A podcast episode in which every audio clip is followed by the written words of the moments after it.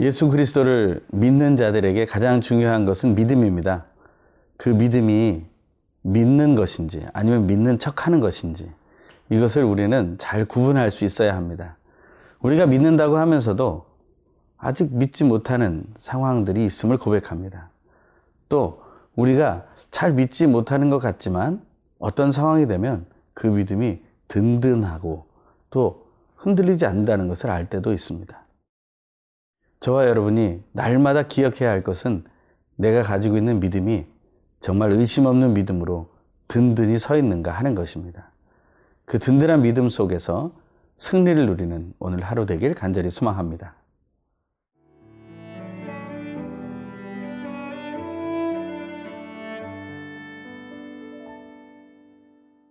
마가복음 8장 1절에서 13절 말씀입니다. 그 무렵에 또 큰 무리가 있어 먹을 것이 없는지라. 예수께서 제자들을 불러 이르시되 내가 무리를 불쌍히 여기노라. 그들이 나와 함께 있은지 이미 사흘이 지났으나 먹을 것이 없도다. 만일 내가 그들을 굶겨 집으로 보내면 길에서 기진하리라. 그 중에는 멀리서 온 사람들도 있느니라 제자들이 대답하되 이 광야 어디서 떡을 얻어 이 사람들로 배부르게 할 수 있으리까? 예수께서 물으시되 너희에게 떡 몇 개나 있느냐? 이르되 일곱이로소이다 하거늘. 예수께서 무리를 명하여 땅에 앉게 하시고 떡 일곱 개를 가지사 축사하시고 떼어 제자들에게 주어 나누어 주게 하시니 제자들이 무리에게 나누어 주더라. 또 작은 생선 두어 마리가 있는지라 이에 축복하시고 명하사 이것도 나누어 주게 하시니 배불리 먹고 남은 조각 일곱 광주리를 거두었으며 사람은 약 사천 명이었더라. 예수께서 그들을 흩어 보내시고 곧 제자들과 함께 배에 오르사 달마누다 지방으로 가시니라. 바리새인들이 나와서 예수를 힐난하며 그를 시험하여 하늘로부터 오는 표적을 구하거늘 예수께서 마음속으로 깊이 탄식하시며 이르시되 어찌하여 이 세대가 표적을 구하느냐?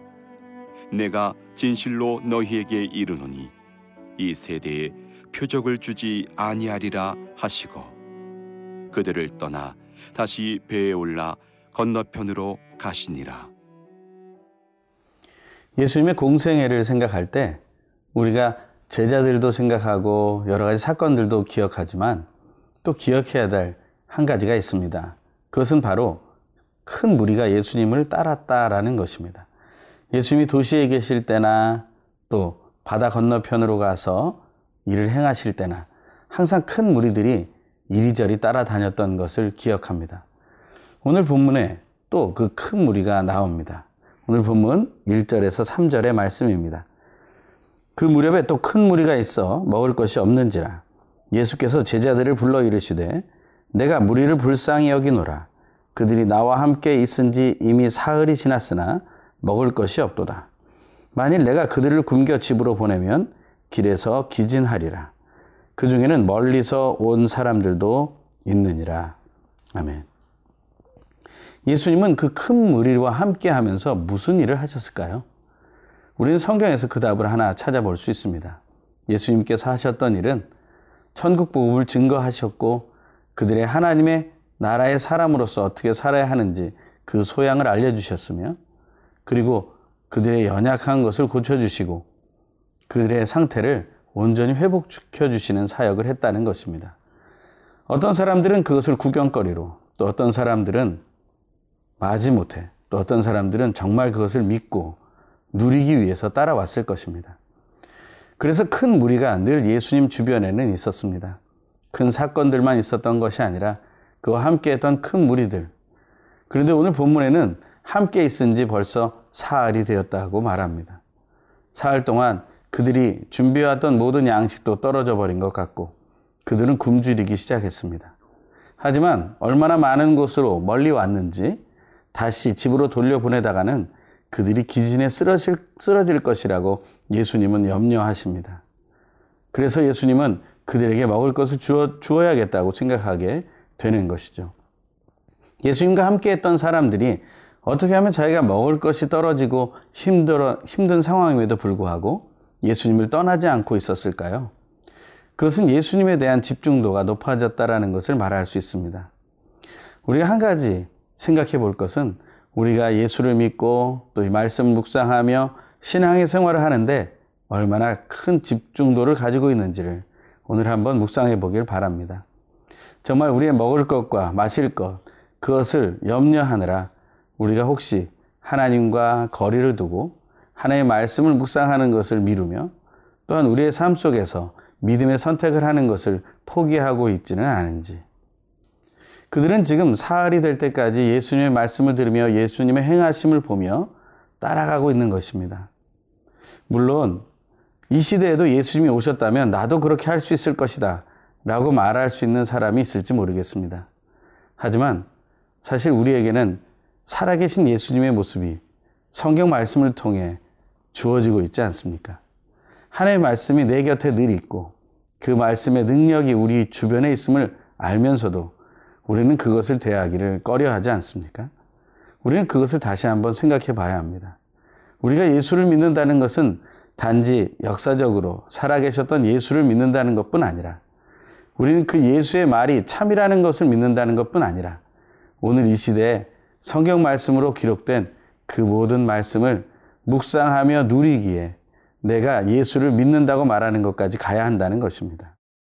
우리는 이 땅에 살아가는 동안 무엇을 먹을까, 무엇을 마실까에 너무 집중하고 있습니다. 무엇을 입느냐에 집중하고 있습니다. 하나님은 그것을 내려놓고 하나님의 말씀에 집중하기를 원하십니다. 그들이 사흘 동안 예수를 따라다니면서도 예수께 집중했던 것처럼 그러한 놀라운 은혜가 오늘 있기를 간절히 소망합니다.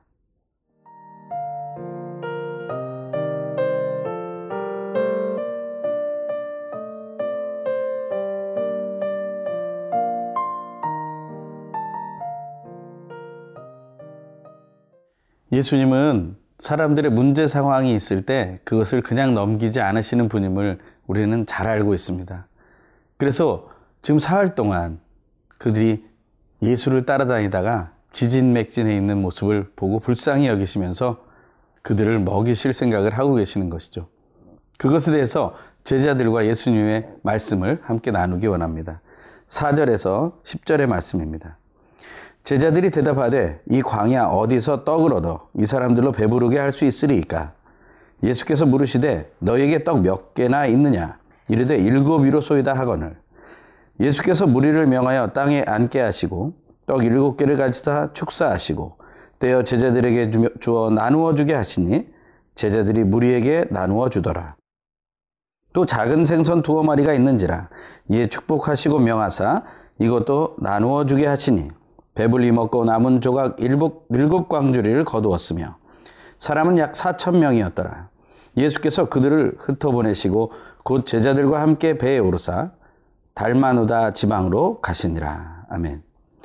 그 큰 무리는 4천 명이나 되었습니다. 12명의 제자들이 감당하기에는 너무나 많은 사람들이었고 또 그들을 먹이려고 하면 너무나 어마어마한 그런 물자들이 필요했던 것이 사실입니다. 거기다가 그, 그 자리는 바로 광야였습니다.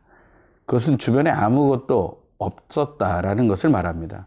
돌 손길도 없고 그런 음식 물자들을 제공할 장소도 없는 그곳에 하나님과 오직 예수님 그리고 제자들과 무리들이 있었다는 것입니다. 사람들은 그 광야에 하나님이 계시다는 것을 자주 잊어버리게 됩니다. 하지만 예수님은 늘 기억하시죠. 광야에도 어디에도 하나님이 함께 하신다. 우리는 그 믿음이 필요합니다. 예수는 그 믿음을 가지고 제자들에게 말씀하시죠. 너희들이 가진 것이 무엇이냐? 일곱 개의 떡과 두어 마리의 생선이 있다는 것을 발견하게 됩니다. 그때 예수님이 하신 행동은 바로 광야에서도 역사하시는 하나님을 향해 감사의 기도를 드리시고 축복하신다라는 겁니다. 그 감사의 기도와 복을 비는 그 행위를 통해 그 일곱 개의 떡과 두어 마리의 생선들은 4천 명을 먹이고도 남겨지게 되는 놀라운 은혜를 누리게 된다는 것입니다. 이것은 단순한 먹을 것이 많아진 기적을 말하는 것이 아닙니다. 그 광야에서 하나님을 찾은 자에게 주어주시는 하나님의 복이 있다는 사실을 기억하게 되기 원한다는 것입니다. 우리의 삶의 순간에서 정말 광야 같은 때가 있지 않습니까? 아무것도 없이 나 혼자만 덩그러니 놓여져 있고 나는 그저 불쌍한 인생처럼 여겨질 때가 있다는 것입니다. 나는 언제나 피해자이며 나는 아무것도 얻을 수 없고 누릴 수 없는 존재라는 절망에 빠져 있는 순간이 온다는 것입니다. 하지만 그때 예수님처럼 행하십시오. 광야에서도 동행하시는 하나님을 향해 감사의 기도를 드리는 것입니다. 그리고 이 땅을 축복하는 것입니다. 내가 가지고 누리고 있는 모든 것을 기뻐하는 것입니다. 그때 하나님은 풍성한 결과를 주십니다. 우리는 그 하나님을 만나는 오늘 하루를 체험하기를 소망하는 것이죠. 그 하나님을 만날 때 우리는 그 기적을 누릴 수 있게 될 것입니다. 이 사건 이후에 그들은 달마누다 지방으로 갔다고 하고 있습니다. 그곳에는 어떤 일이 있었습니까? 10절에서 11절, 13절의 말씀입니다. 바리새인들이 나와서 예수를 힐난하며 그를 시험하여 하늘로부터 오는 표적을 구하거늘 예수께서 마음속으로 깊이 탄식하시며 이르시되 어찌하여 이 세대가 표적을 구하느냐 내가 진실로 너희에게 이르노니 이 세대에 표적을 주지 아니하리라 하시고 그들을 떠나 다시 배에 올라 건너편으로 가시니라 아멘. 예수를 온전히 믿은 큰 무리에 대한 이야기가 나옵니다. 그들은 일곱 개의 떡과 두어 마리의 생선을 통해 사천 명이 먹고도 남겨진 그 사건을 통해 그 믿음이 더욱 커졌을 것입니다. 하지만 다른 지역으로 옮겨졌을 때 바리새인들은 또 다시 예수를 신란하며 그리고 비판하며 그를 테스트하려고 합니다. 믿음의 행위는 테스트를 통해서 이루어지는 것이 아닙니다. 많은 시험을 거쳐서 테스트를 거쳐서 믿음에 도달하는 것이 아니다라는 것입니다. 믿음은 의심을 제거할 때 생기는 것입니다. 하나님께서 허락하신 믿음이 바로 의심 없는 믿음이기 때문입니다. 하지만 우리가 가진 믿음은 의심을 토대로 한 믿음입니다. 과학이라는 그것을 토대로 해서 우리는 세상의 모든 문명이 세워졌다라고 생각합니다. 하지만 그렇지 않습니다. 우리는 믿음이라는 토대 위에 이 세상이 질서 정연하게 세워져 가고 있고 유지되고 있다는 사실을 알아야 한다는 것입니다. 바리새인들처럼 그런 태도를 가져서는 안 됩니다. 우리는 믿음을 사용해야 합니다. 믿지 못하고 의심하고 그러면서도 믿는 채 하는 그러한 모든 태도를 버려야 한다는 것입니다. 예수님은 바리새인들의 그 모든 질문과 요청에 단호하게 대처하시죠. 예수님은 깊이 탄식하시며 거절하시고 그 지방을 떠나셨다고 했습니다. 예수님을 떠나게 하는 의심 가득한 믿음. 사실은 믿는 척 하는 그러한 인생이 내 안에서 사라지게 되기를 간절히 소망합니다. 이 시간 우리가 하나님 앞에 간절히 바랄 때 내 속에 의심 없는 믿음만이 충만하게 해달라고 함께 기도하며 오늘 하루를 보내길 간절히 소망합니다. 기도하겠습니다. 할렐루야 하나님 감사와 찬양을 드립니다. 우리에게 주신 의심 없는 믿음 그 선물을 하루하루 받아 누려 하나님께 기쁨을 드리게 하여 주시옵소서. 믿지 않으면서 의심하면서 믿는 채 하는 나의 가짜 모든 행동들, 그 모든 삶들이 사라지게 하여 주시옵소서. 진리 대신 믿음의 근거가 되신 예수 그리스도 이름으로 간절히 기도합니다. 아멘.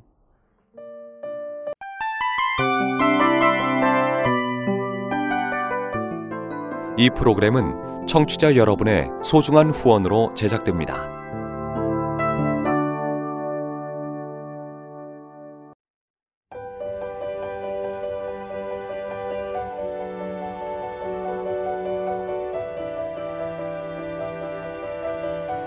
세상에는 수많은 교회들이 있지만 더 깊이 있는 말씀 강해를 찾기 위해 크기로만 교회를 선정하지 않습니다. 보다 좋은 영적 콘텐츠를 더 많이 나누기 위해 방송비를 받지 않습니다. 1년 365일 복음만 전하고 싶어서 우리는 광고를 하지 않습니다. 온누리의 복음을 땅끝까지 CGN TV와 함께 땅끝 선교사가 되주세요